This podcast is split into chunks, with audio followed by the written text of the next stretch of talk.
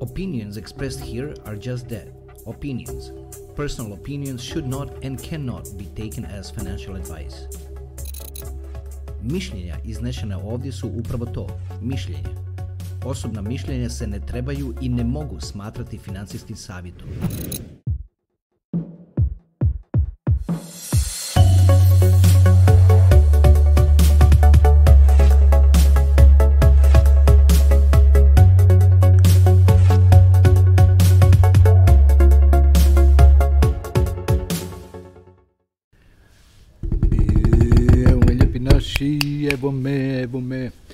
Kao što vidite, ovaj put jako i puno drugačije okruženje od, od onoga što ste navikli.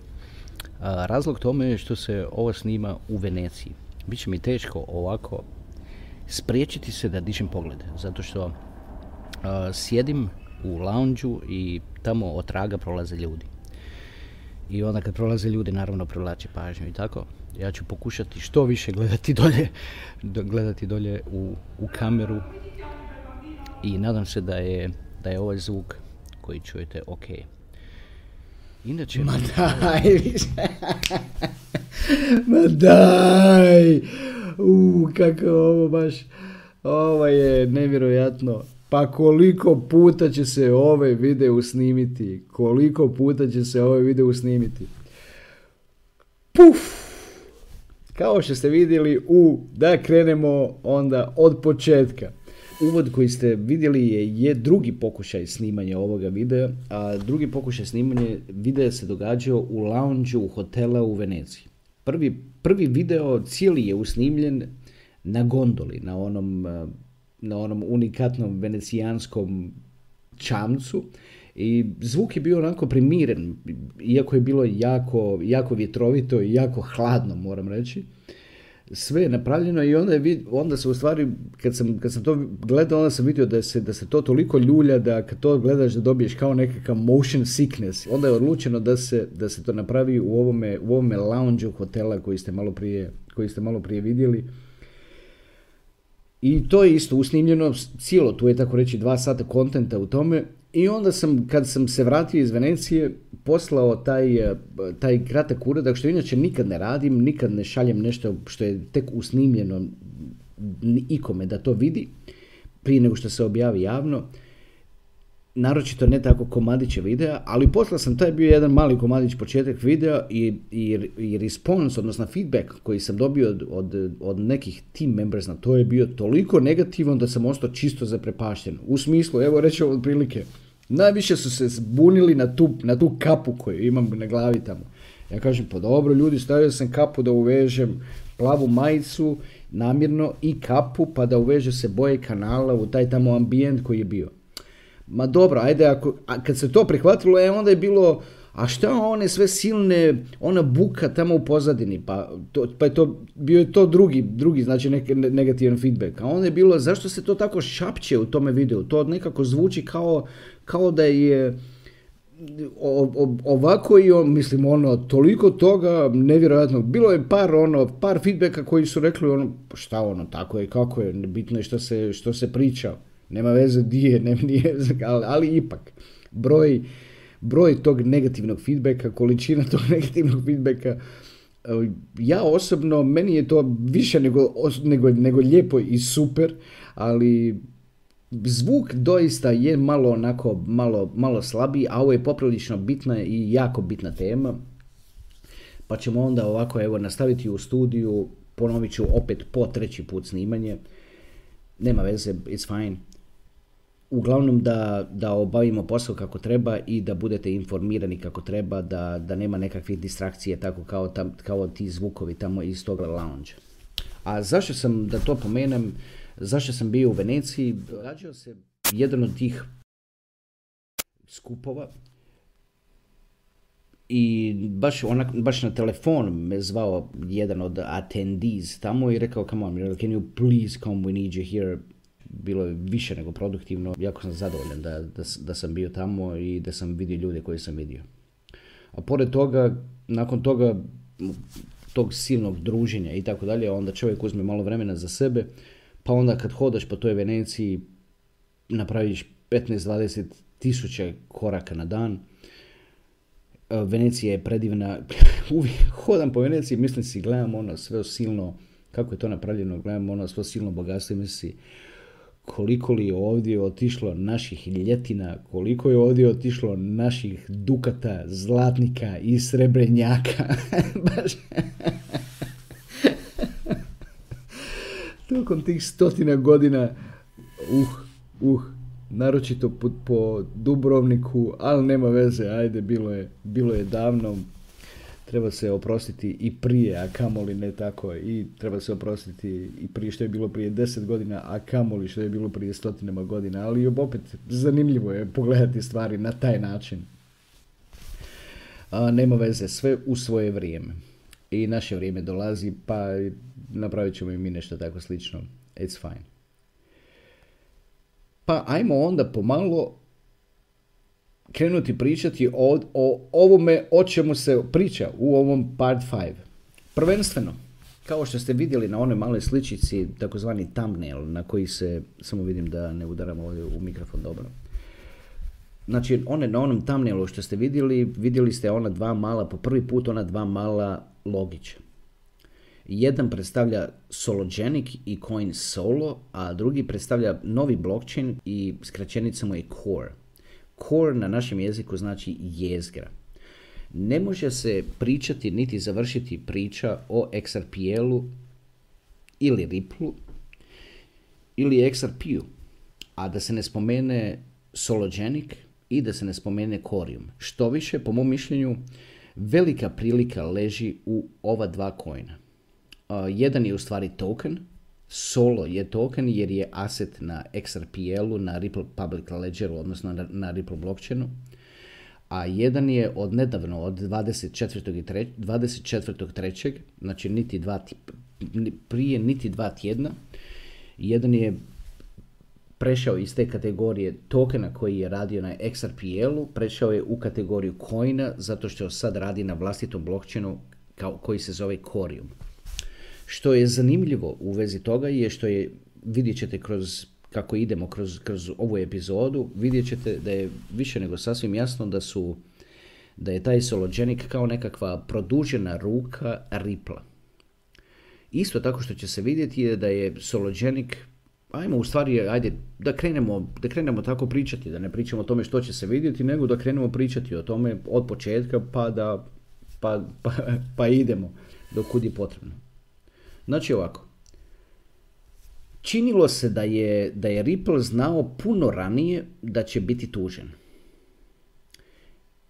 Ripple je tužen u dvanaestom mjesecu, pravite si onako u glavi, onako nekakav kao, kao timeline, otprilike, kao nek, zamislite nekakvu crtu i stavite si, stavljate si kao nekakve crtice po tome. Znači, Ripple je tužen u dvanaestom mjesecu dvije tisuće dvadesete. godine, ali... U drugom mjesecu dvije tisuće dvadesete. godine, znači deset mjeseci prije, je izašao coin koji se zove Solo. A tvrtka Sologenic koja je locirana u Dubaju je kao ideja započeta još dvije tisuće osamnaeste. Opet ta dvije tisuće osamnaesta. famozna, sjećate se iz, iz prethodnih epizoda serijala, one, onog magazina koji pokazuje dvije tisuće osamnaestu. kao veliku prekretnicu U, u svijetu. Uglavnom, tvrtka Sologenic, locirana u Dubaju, je dvije tisuće devetnaeste. godine ozbiljno počela raditi na svome projektu, a što je njihov projekat je sljedeće. Njihov projekat, odnosno njihov proizvod, je tokenizacija. A što je tokenizacija? Tokenizacija je digitaliziranje, da se tako izrazim, svega i svačega što se, što se tokenizirati može. Ali Sologenic, u njihovom slučaju, oni se fokusiraju na, na tokenizaciju securities, znači tokeniza, tokenizaciju dionica. I pazite, uz, otkako su nastali na ovamo, su dobili potrebne dozvole da to u stvari i rade.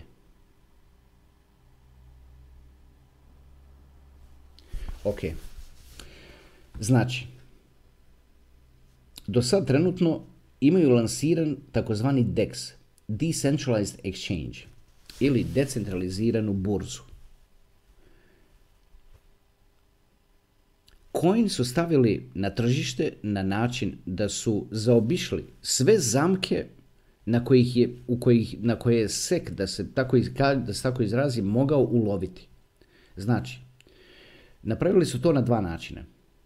Jedan prvenstveno način kako su se stavili u opticaj je kroz takozvani airdrop.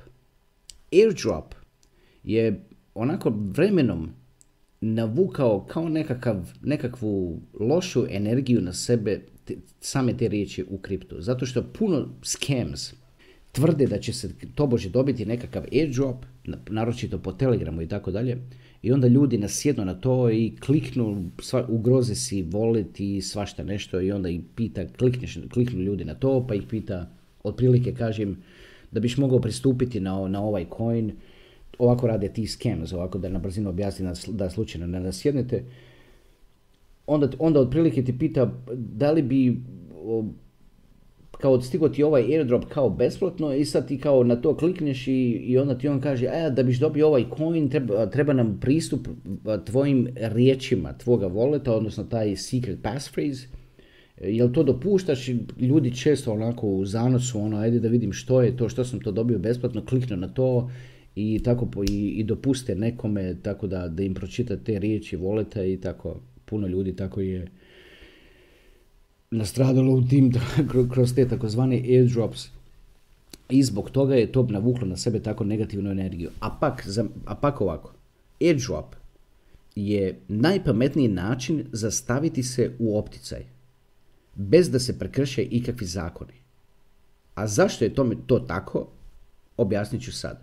Pazite, znači krenut ćemo od samog korijena riječi, odnosno značenja riječi airdrop.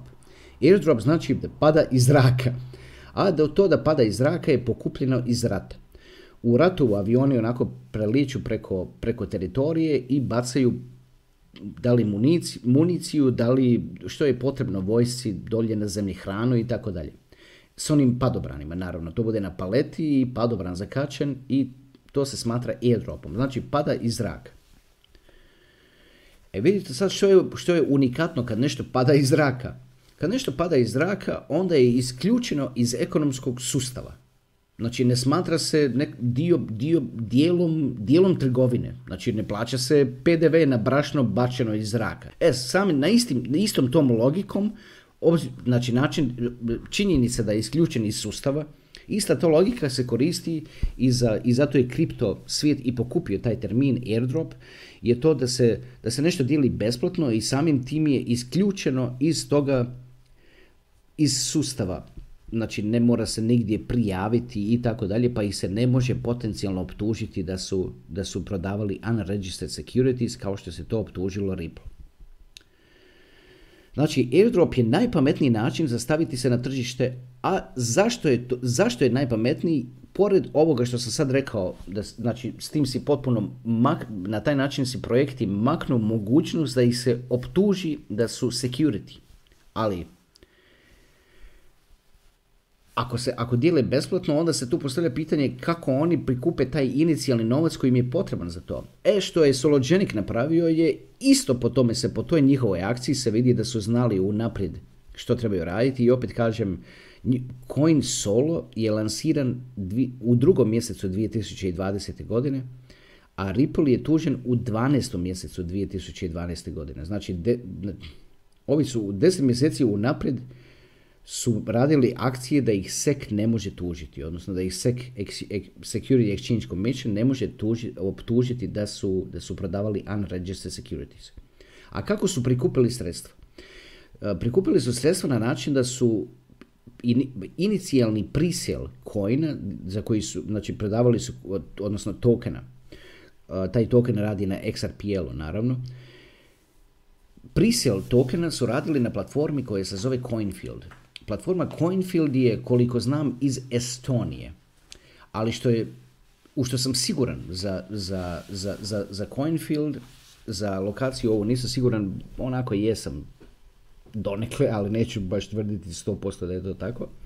Ali što se tiče ovoga, ovo mogu tvrditi sto posto da je to tako, a to je činjenica da CoinField ne dopušta sudjelovanje u, u, u svojim pre-sales, ne dopušta Amerikancima niti Kanađanima da, da sudjeluju u pre-sales. Znači, odbijaju namjerno, iako je to veliki dio tržišta, odbijaju to zato što ne žele da ih ne žele imati posla sa sekom, da se tako izrazim, sa, sa Securities Exchange Commission. A Solo se lansirao upravo na taj način da su pre-sale imali na toj platformi koja se zove CoinField. I samim tim S E C ih ne može optužiti da su unregistered security. Što je još lijepo sa airdropom, moram se malo vratiti na to. Lijepo je to što kad se napravi airdrop besplatno, znači, znači jednostavno se pojavi ljudima u voletima. To se, to, događa se to u voletima koji su voleti onako na mobitelima ili, ili, ili, ili cold storage, kao ledger i, i trezor i tako dalje. E sad, što je, kako je Solo funkcionirao, odnosno kome se Solo dijelio je, pazite sad ovo, svim, tko god je imao malo ili koliko god već X R P-a, je dobio malu količinu Solo. Potpuno besplatno. Vidite sad što to napravi. To napravi, projekat dobije takav exposure. Zamislite koliko bi novaca morali potrošiti da informira se desetine miliona ljudi da to nešto postoji. A u ovom slučaju kad se napravi airdrop, tko god je imao X R P je odjedanput dobio malo Solo. I taj netko je pogledao, od, vjerojatno, od pretpostavke, otvorio je internet i pogledao što je to Solo, zašto to imam. I onda na taj način se projekat, znači, izreklamira. E zamislite sad koliko, koliko ljudi, koliki exposure su oni dobili tim što, si, što su se pojavili u voletima, čak da ponovim još jedan put, u svim voletima, u, u voletima na burzama, u voletima na mobitelima, u, u hardware voletima, u svim voletima, tko god imao X R P mu se pojavilo malo Solo. Ja, jako lijepo. Dobro, za ove volete, ovako za hardware volete i ove na, na mobitelu se mora napraviti, se mora napraviti takozvani trust line, pa je to malo teže, ali puno ljudi, većina ljudi, jako puno ljudi, što ne bi ljudi trebali raditi, ali drže coin na burzi, a, a burze su to automatski. Što je čudno je da Binance uopće nema listiran Solo, znači Solo se ne trade na Binance-u, a pak tko god je imao X R P je dobio Solo na Binance-u. To malo govori o njihovim, o njihovim vezama koje oni imaju, jer zašto bi, zašto bi Binance podržavao, podržavao Solo airdrop ako Solo nije na Binance-u? Tako da i to malo treba malo obratiti pažnju. Ajde, nek netko drugi proba izgurati to da, da Binance mu napravi airdrop, a da coin uopće niti nije na Binance-u. Eto, oni su to napravili, tako kažem, to vam malo govori o, o njihove to nekakvoj prikrivenoj moći, jer za sad, za sad je to još uvijek prikrivena moć, a objasnit ću dalje i zašto. E, gledajte sad, što radi Solo? Solo radi tokenizaciju. Znači, njihova usluga je tokenizacija securities. I čovjek bi sad rekao, pa što je, what's, what's the big deal oko tokenizacije? Well, tokenizacija će postati jako veliki važan čimbenik ili faktor u vremenu koje nam dolazi. A kako to možemo suditi? Vrlo jednostavno.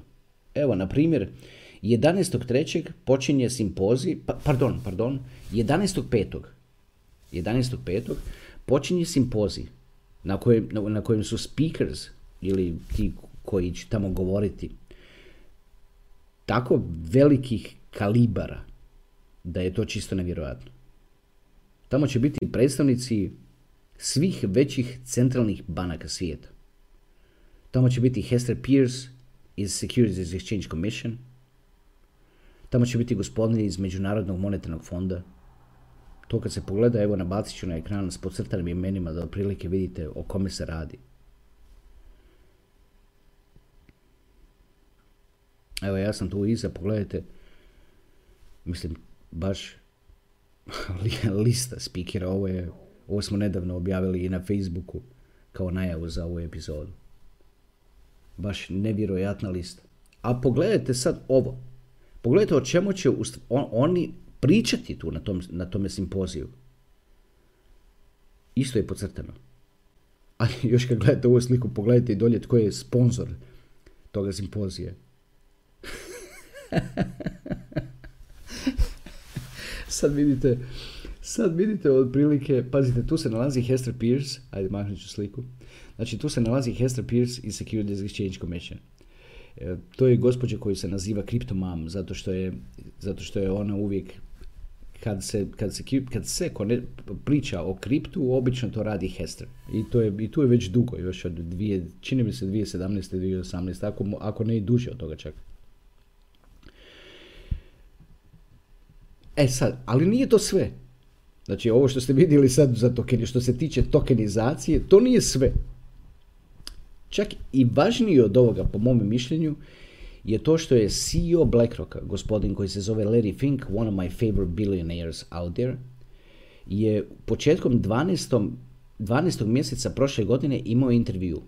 I na tom intervju je rekao stvari koje su, koje su mi tako ulovile pažnju. To je u stvari, to, je, to se sve događalo za vrijeme toga researcha za serijal Ma daj. To je jedno od tih iznenađenja koje su nabijele taj, te riječi Ma daj. Ovaj serijal se zove Ma daj upravo zbog toga što je konstantno, kako smo radili research, on bi konstantno sve više i više iznenađivao. Sve što smo dublje u to gledali, on je dočekivao sa više iznenađenja. Jedno od tih iznenađenja je bilo upravo ovo što sam malo prije spomenuo, a to je intervju s početka dvanaestog. mjeseca gospodina Larry Finka, C E O BlackRocka. E sad, da bismo, da bismo zaobišli mogućnost da nas se, da bismo zaobišli da algoritam slučajno ne uhvati, ne, ne uhvati sad ovaj video koji ću vam pokazati, napravili smo određene promjene. Promijenili smo glas u tome videu, promijenili smo zoomiranost samog videa, u jednom trenutku smo čak zaustavili video, onako ostao je samo still image, znači nepomična slika, a glas se i dalje čuje, stavili smo titlove na to, ali opet, i pored toga da slučajno ne riskiramo taj strajk na kanal, zato što strajk na kanal bi znači da se šest mjeseci ne može ništa staviti na kanal. Tako da baš to, to ne treba nikako. Tako da, just to make sure da se to ne dogodi, ću ovaj video da vam pokažem što je rekao gospodin Larry Fink na ovom intervjuu, a ostavit ću dolje u, u description. Ćemo ostaviti link na sami intervju ako vam se gleda cijeli. Ali što je rekao u najvažniji dio toga koji se odnosi na ovo, na ovo o čemu ovdje pričamo je sljedeće. Ajmo pogledati prvu trećinu toga videa. Pa da krenemo. I believe the next generation for markets, the next generation for securities will be will be tokenization of securities. Tokenization of securities.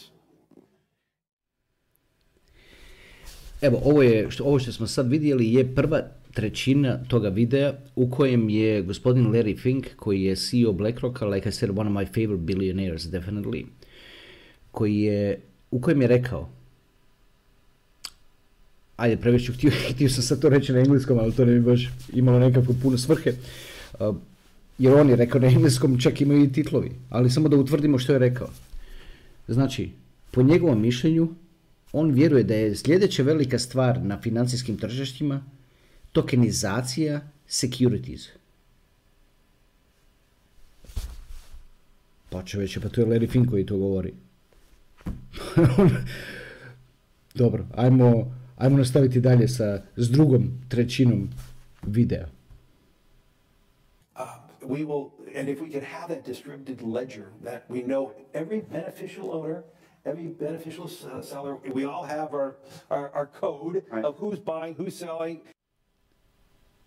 E sad, u ovoj drugoj trećini videa, kao što, kao što ste vidjeli, govori, kad bismo samo mogli imati distributed ledger, on govori distributed ledger, mi smo to tamo preveli kao blockchain, jer to je jedno te isto u stvari, jedno, samo je druga terminologija, je, znači jedno te isto, distributed ledger znači blockchain.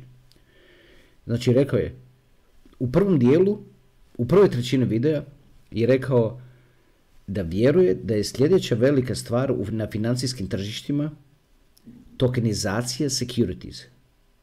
Ok. Onda u drugom dijelu je rekao ovo što smo sad vidjeli, kad bismo samo mogli imati taj distributed ledger, odnosno blockchain, pa da znamo točno tko prodaje, a tko kupuje.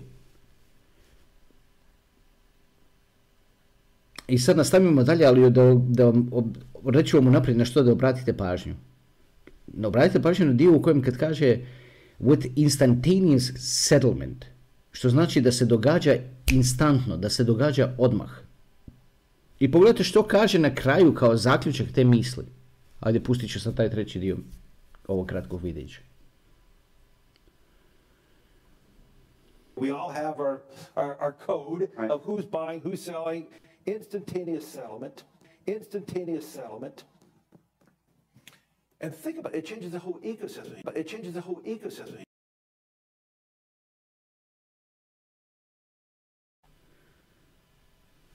I kao što ste vidjeli sad u trećem dijelu što govori, da ponovimo još jedan put, što, što je ovdje bitno čuti, a to je kad bismo mogli imati blockchain sa, with instantaneous settlement, znači da se stvari događaju odmah, instantno. I onda je na kraju rekao, to mijenja cijeli sustav. To mijenja cijeli sustav. A što je trenutni sustav? Što se to mijenja? Trenutni sustav je trgovina securities na, na, u, u ovoj formi u kojoj, u kojoj one trenutno jesu. A to je nekakva, ajde nazovimo to papirna forma. Nije to više odavno papirna forma, ali nije, nije tokenizirana. Kao što je on rekao da će sljedeći korak, da će sljedeći korak biti. A što je, opet da ponovim, što je trenutni sustav koji ima, a to je da se sve to trejda, kad se radi u Americi, što je naj, naj, najveća likvidnost je tamo, naravno, se trejda na Wall Streetu. Znači, ako se cilje, minja cijeli sustav, kako je on rekao da će biti, to onda znači da više se neće tradati na Wall Streetu, nego će se tradati na blockchainu. A da bi se te securities tradale na blockchainu, one moraju biti tokenizirane. A tko radi tokenizaciju? Radi Sologenic.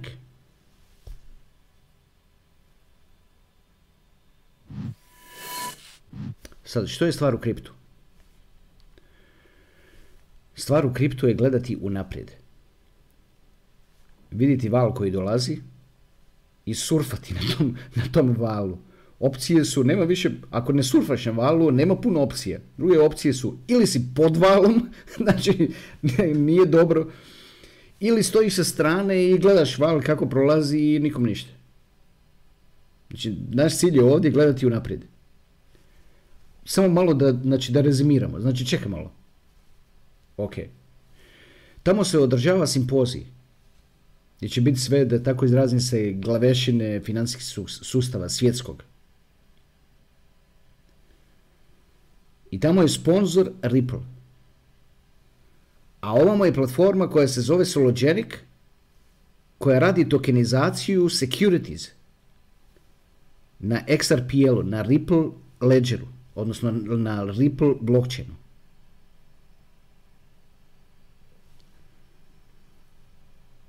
Ok.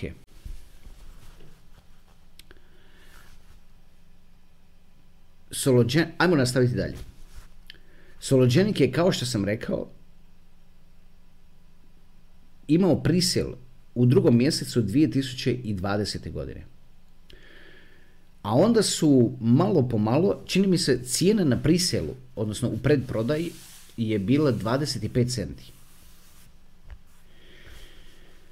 A onda je kad su predstavili svoj proizvod, što je decentralizirana burza, odnosno D E X, Decentralized Exchange, ta burza je tako lijepo izgledala, kad su je ljudi vidjeli, coin je narastao do tri i pol dolara. Ali onda se shvatilo da tu ima mali problem. Dobro, nastupio je i bear, pa je onda to izbilo, malo onako izbilo zrak iz toga, ali istovremeno se shvatilo da tu postoji mali problem. A što je taj problem? Problemi taj upravo malo prije što sam vam govorio, dio na koji da se fokusirate, je na riječi Larry Finka kad kaže instantaneous settlement. Da se nešto događa odmah. Stvar s trgovinom, securities, je to što devedeset pet posto, tako reći devedeset pet posto, te trgovine se događa putem automatiziranih sustava, takozvanih bots. E što je potrebno bots, kad, kad automatizirani sustavi tradaju, što im je potrebno je instantaneous settlement. Znači potrebno je da se dogodi kad bot places an order, da se to odmah ispuni, da se jednostavno, da se stvari događaju odmah. A na, na X R P L-u se stvari ne događaju odmah, nego se događaju s tim delayom od, od, ili s tim kašnjenjem od tri do četiri sekunde. I onda je to shvaćeno da je to tako, i shvaćeno je da to tako neće funkcionirati. A onda mi padne na pamet ona slika koju je Swift stavio, koju smo, koju smo dekodirali kroz Morseov kod u kojoj piše workaround. Da li bi to možda mogao biti to na što su aludirali kad su rekli workaround? A što bi mogao biti taj workaround? To je, to je blockchain Coreum. Blockchain Coreum koji je napravio Sologenic u sebi ima ugrađenu burzu. I na toj burzi se mogu tradati aseti tokenizirani na Solo sustavu, odnosno na Sologenic sustavu.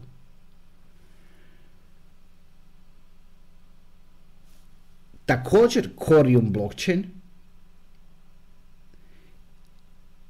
ima sedam, podržava sedam tisuća transakcija po sekundi. Ima instantaneous settlement, znači događa se odmah.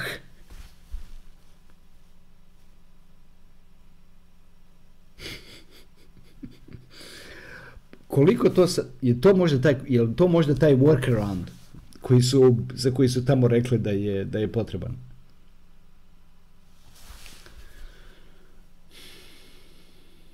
Ajde da kažem malo više o Coreumu. Znači, Coreum je blockchain napravljen. Imamo, imamo sta, ajmo ovako reći, imamo stare blockchaine, naravno, i svi oni imaju određene limitacije. Recimo, limitacija Ethereuma je što na njemu možeš programirati samo u programskom jeziku koji se zove Solidity. A programski jezik Solidity je toliko kompleksan da toliko malo programera na svijetu ga zna da je čisto nevjerojatno. I onda su, kad, kad su pravili Coreum, rekli su, ajmo mi to pojednostaviti. Ajmo mi napraviti da se na Coreumu može programirati na bilo kojem programskom jeziku.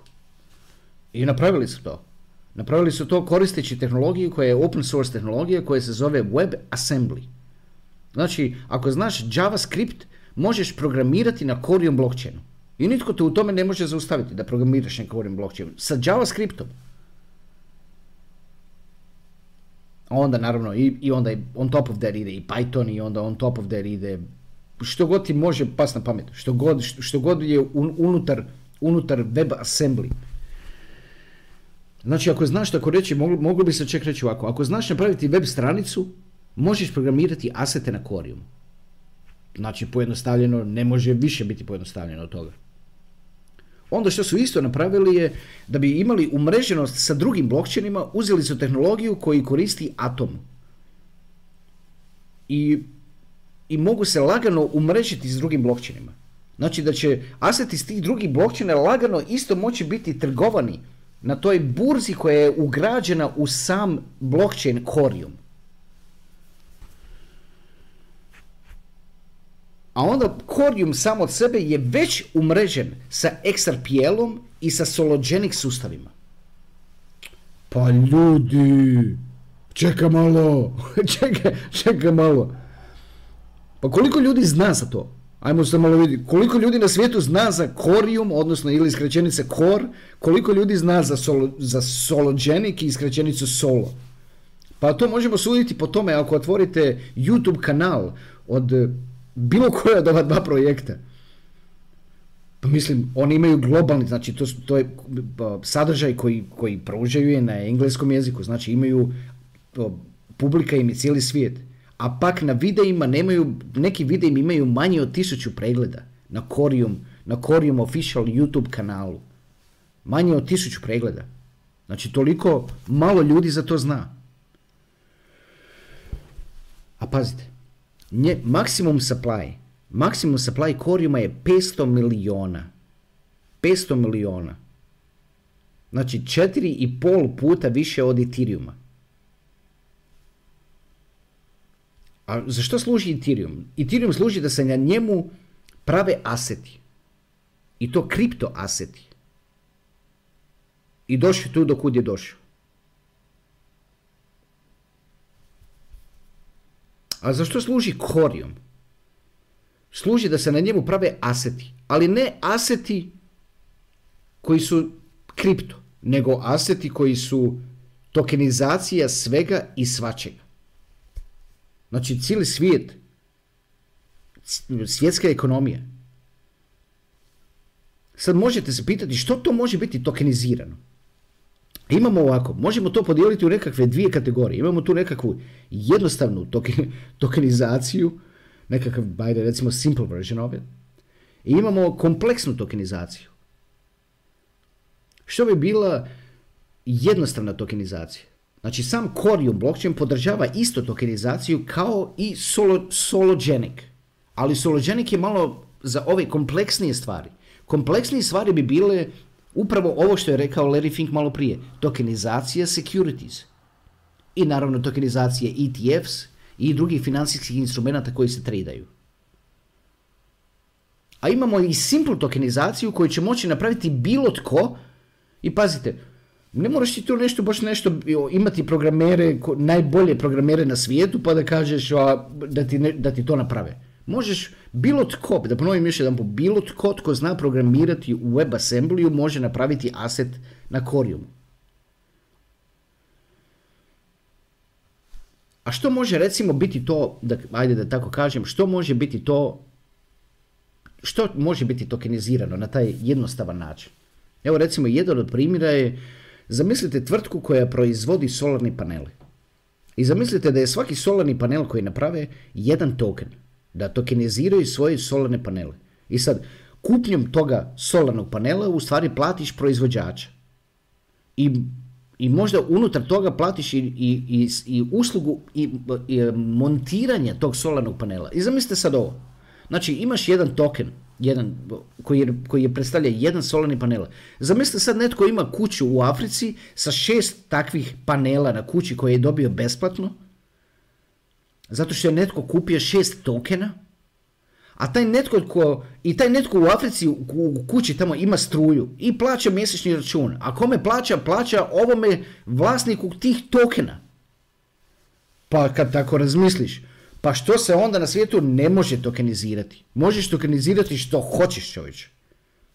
Možeš on, ili vidite sad zašto je Larry Fink rekao da po njegovom mišljenju tokenizacija securities, naravno on je čovjek iz svijeta financija pa govori o tokenizaciji securities, ali evo ja vam sad malo pokušavam otvoriti oči na, na što je moguće s tokenizacijom svega i svačega, a tokenizacija svega i svačega će biti moguće na Coreumu.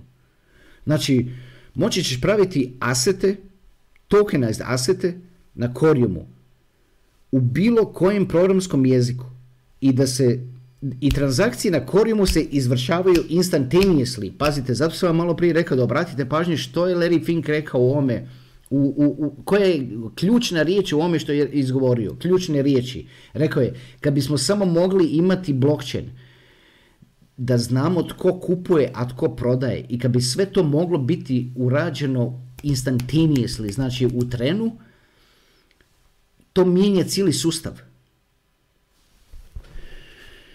I da, to doista mijenja cijeli sustav.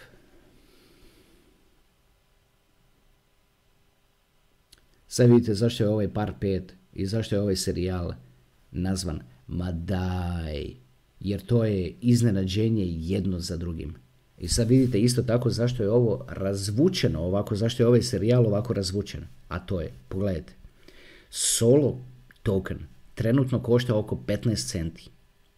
u predprodaji je koštao dvadeset pet. Core, core, htio sam reći Coreum, skraćenice Core, trenutno košta oko dvadeset pet centi.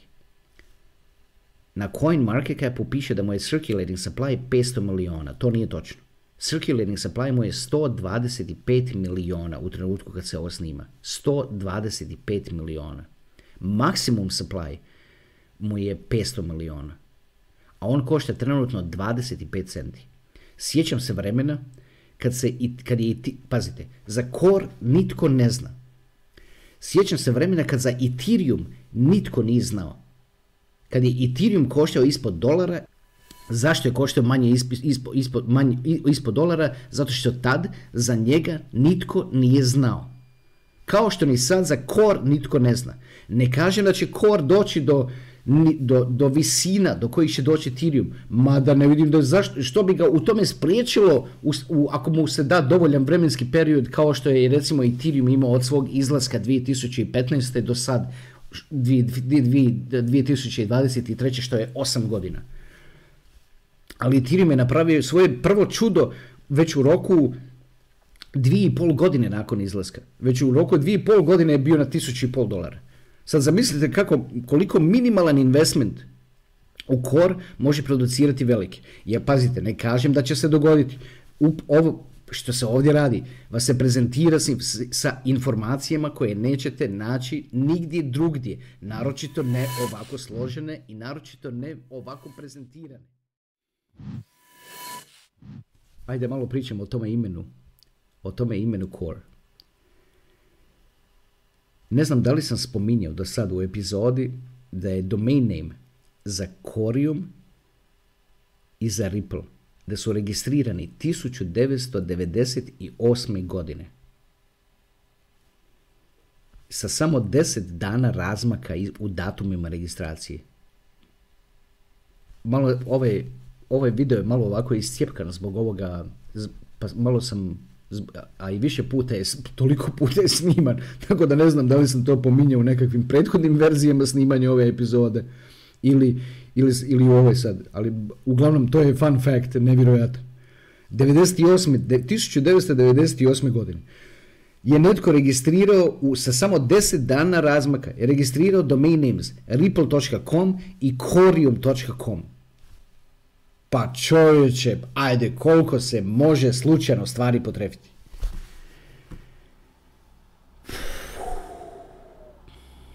Čujem nekakvo pištanje, ja ne znam od kud. I zašto? Otkud to pištanje? Što je to? Ne znam. Ali evo, pomalo se, pomalo se budi i grad, čuju se, čuju se i, i, i auti. Ne, ne prospavana noć. U, dva, treći put snimam, snimam ovo sad, tako reći, u, kroz, kroz noć. Baš sam se potrudio oko ove epizode, baš se ono, tako, ono, otimala. Ali kao da se, kao da se htjelo, kao da se htjelo da ova epizoda izađe ovako kad je, kad je solo ovako jeftin i kad je Core ovako jeftin. Zato što Core je nedavno išao čak i do, jer treba, događao se taj snap, da, što je sad, strah me da vas malo s tim ne zbunim. Nedavno, znači dvadeset četvrtog trećeg je, su slikani svi Coreum voleti. I sad, na osnovu toga što su slikani, će se dobiti airdrop. I zato su ljudi u želji da imaju, da bi im se uslikao wallet, kupovali Core. I toga je nabilo na, čini mi se, skoro devedeset centi. Zamislite da smo objavili epizodu tad, na devedeset, kad je bio na devedeset centi, pa da sad padne natrag na dvadeset pet, o, baš ono, ne bi bilo dobro. Tako da ovo, je, ovo izlazi sad u, u, u najboljem vremenu mogućem što se, što se tiče cijene. Još jedan put da pomenem, Solo je u priselu koštao, prije nego što je čak izašao u predprodaj, je koštao dvadeset pet centi. Ako se ne varam, nadam se, čini mi se da se ne varam, čini mi se da sam to bio onako nekako urezano, zašto, kakvo je to, ne znam što to pišti, ispričavam se zbog toga, ali ne znam da li se to uopće čuje na mikrofonu, ali ja čujem da nešto pišti, svako toliko nešto zapišti. Dobro, ajde, nema veze.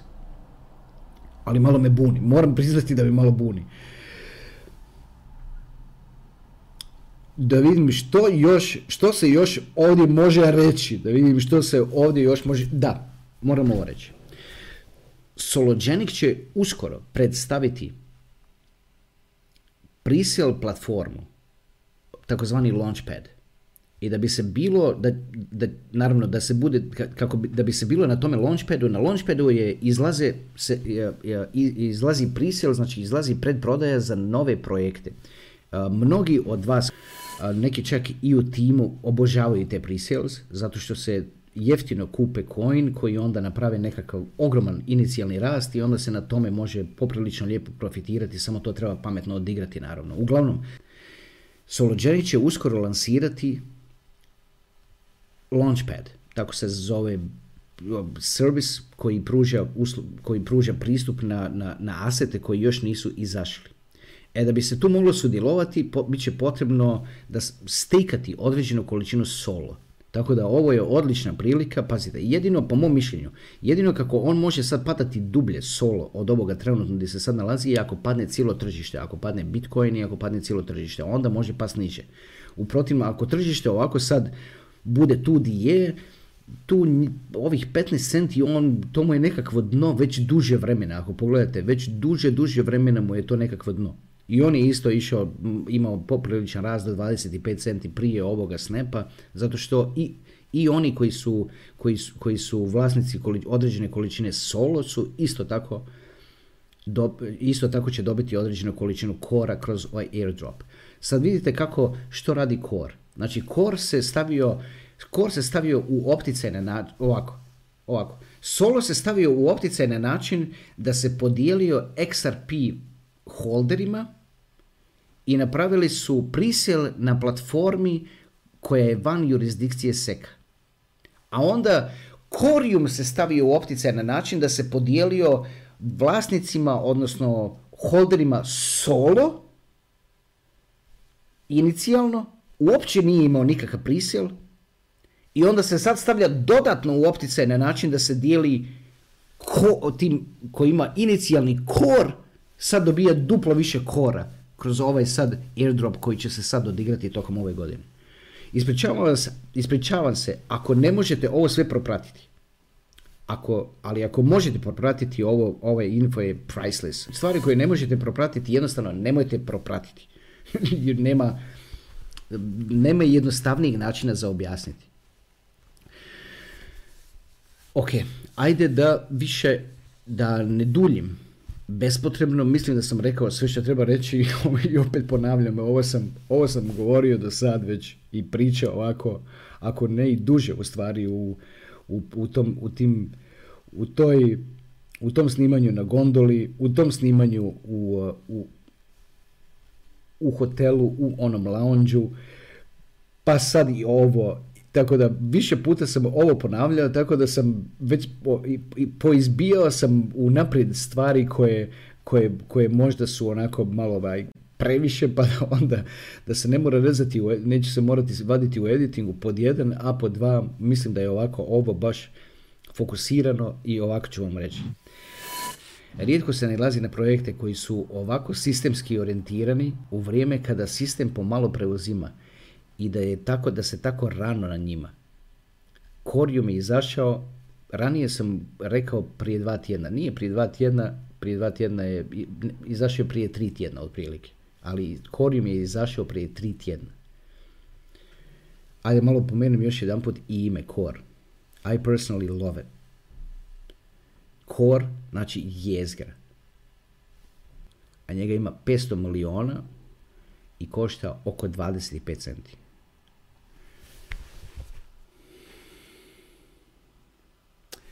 Sologenic, kojeg ima četiristo miliona maksimum supply-a, znači niti četiri puta, evo da uzmem taj Ethereum kao nekakvu bazu, košta petnaest centi. A na njemu će se raditi tokenizacija securities.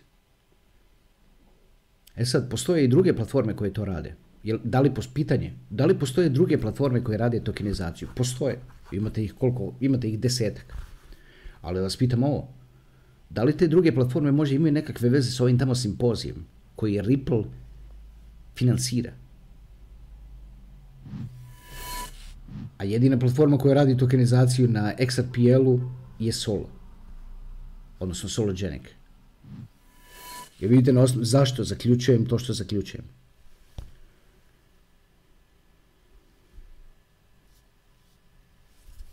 Ok. Jako produktivna epizoda. Nadam se da ćete u vezi ovoga nešto napraviti. I svemu tome što na oba ova aseta su potpuno, naročito Coreum je potpuno novi aset, tako reći, i treba mu se dati vrijeme. Treba mu se dati vrijeme da ljudi u stvari shvate što je to, da, da, postane, da postane poznat ili popularan, da tako se izrazim. Ime za to definitivno ima. A koliko je ime bitno?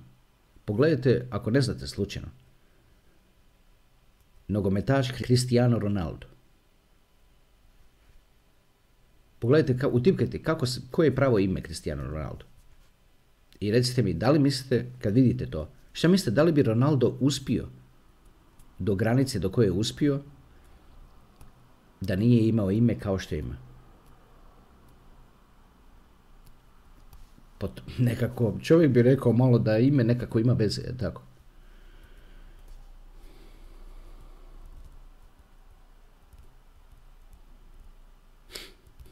Ajde, s tim da završim i ovu epizodu, načekali ste je, ali, načekali ste je, ali vidite da je vrijedilo čekati svake sekunde. Sve bude onda kada biti mora. Malo po malo, nekako sve kako je svakim danom u životu, kako vrijeme prolazi, sve više više shvaćam i razumijem. Da sve bude kad mora i da sve bude kako mora. Da mi je netko rekao, kad sam imao dvadeset godina, da mi je netko rekao, nasmijao bi se. Nasmijao bi mu se. Ali nekako, kako vrijeme prolazi, sve više imam takav osjećaj. Da sve bude kad mora biti i da sve bude kako mora biti. Zašto je to tako? Ne znam. Tako da, evo, i ova epizoda je baš izašla u najbolje vrijeme, zato što zamislite da je izašla kad je, kad je Coreum bio, ne znam, koštao nedavno osamdeset centi ili, ili sedamdeset centi i tako dalje i tako dalje. Drugo je bilo ono u bulu, zato što dolazilo se u hajpu i, dola, i činilo se da će, da će zauvijek rasti. I to je, a drugo je ovo sad kad, se, kad, je, kad je stvar bera. I kad, je, kad sve tako pliva po nekakvom dnu i kad se pripremaju te nekakve nove stvari i kad dolaze te nekakvi novi valovi. A ovdje ste vidjeli koji je to novi val koji dolazi, a to je tokenizacija. Trenutno ne postoji niti jedna tokenizirana dionica. Pardon, pardon, postoji jedna, a to je Exodus. Exodus ima, Exodus je dioničko, znači wallet Exodus je dioničko društvo i oni imaju digitalnu dionicu koja se može držati u Exodus walletu i tako dalje i tako dalje. Ali trade se na tradicionalnim mjestima zato što ta, jer tako funkcionira sustav. A što je Larry Fink malo prije rekao, rekao je da to mijenja cijeli sustav. To je baš mijenja cijeli sustav. Ajmo još nešto napraviti za ovu epizodu malo drugačije od, od drugih, a to je, obzirom da je ovo ovako široka tema i ovako poprilično kompleksna tema, ajmo komentare iskoristiti ovaj put da pitate sve što vam nije jasno. A ja ću u tim komentarima, oni, znači, oni koji imaju pitanja, pretpostavka je da, da će tu biti nekakvih možda desetak pitanja koje će svi imati. I onda da se ta pitanja odgovore u komentarima i onda tko god ima to pitanje klikne na odgovor i vidi kakav je odgovor. A ja ću make sure da, da ti odgovori budu edukativni. Nebitno, ne zanima me koliko je kratak ili dugačak odgovor, uopće neću ići za tim da bude što kraće, niti da bude što duže. Samo ću gledati da bude što, da je, da je što više to the point, da baš odgovori na pitanje. Da se što više shvati u vezi, u vezi ovih projekata. Doći će vrijeme za par godina kad će se gledati ovaj video unatrag i govoriti šta, šta, šta korn dvadeset pet centi bio. Šta Sol bio petnaest centi, jer vidite, vidite što dolazi. A, ovo što, a to što vidite što dolazi, opet da ponovim. Šta onaj tamo simpozij, o čemu priča? O tokenizaciji. O čemu priča ovdje Larry Fink, što on misli da je sljedeći korak? Pazite, on kaže, I believe the next step in financial markets is tokenization of securities. Pa čovječe, Larry Fink ti to govori. I onda, i onda nastavi dalje. I onda kaže, if we could only have that distributed ledger so that we know who is buying and who is selling. And if we could have instantaneous settlement, that changes the entire system. C E O BlackRocka to govori. Dobro. Ajde, pravit ćemo se da to nije ništa i da je sve to slučajno i da nema nikakve veze, ako vam se tako pravi. Ako vam se, ako vam se, od, ako vam se jaše ovaj val, odnosno surfa ovaj val, kamo ljepše prilike nego pripremiti surfboard pa odsurfati taj val baš kako spada, da se tako izrazim. Ok, uvijek vječiti, to vi znate od prije koji ste tu dugo na kanalu, znate, uvijek je problem završiti epizodu. Zašto je to tako? Ne, nekako mi se ne rastavlja od ovoga svjetla u koje gledam, odnosno u vas, jer imam osjećaj kao da vas vidim kroz to svjetlo i nekako bi samo priča dalje, priča dalje, priča dalje i onda gledam, mozak izvlači sve više što bi mogao, mogu bi sad izvući još deset sitnica koje uopće niti nisu sitnice, ali nećemo to raditi jer ko zna onda koliko će dugo trajati video. Pa onda sjetim se kako sam tamo u prethodnim epizodama rekao držat ćemo epizode na trideset minuta i tako, ne znam na šta će ovo izaći. Možda ovo čak podijelimo, možda ovo podijelimo u nekakve, u nekakve dvije, u, u A i B, pa da bude onda ispod trideset minuta, da se kao zadrži to pravilo. Ok, to bi bilo to za ovaj put.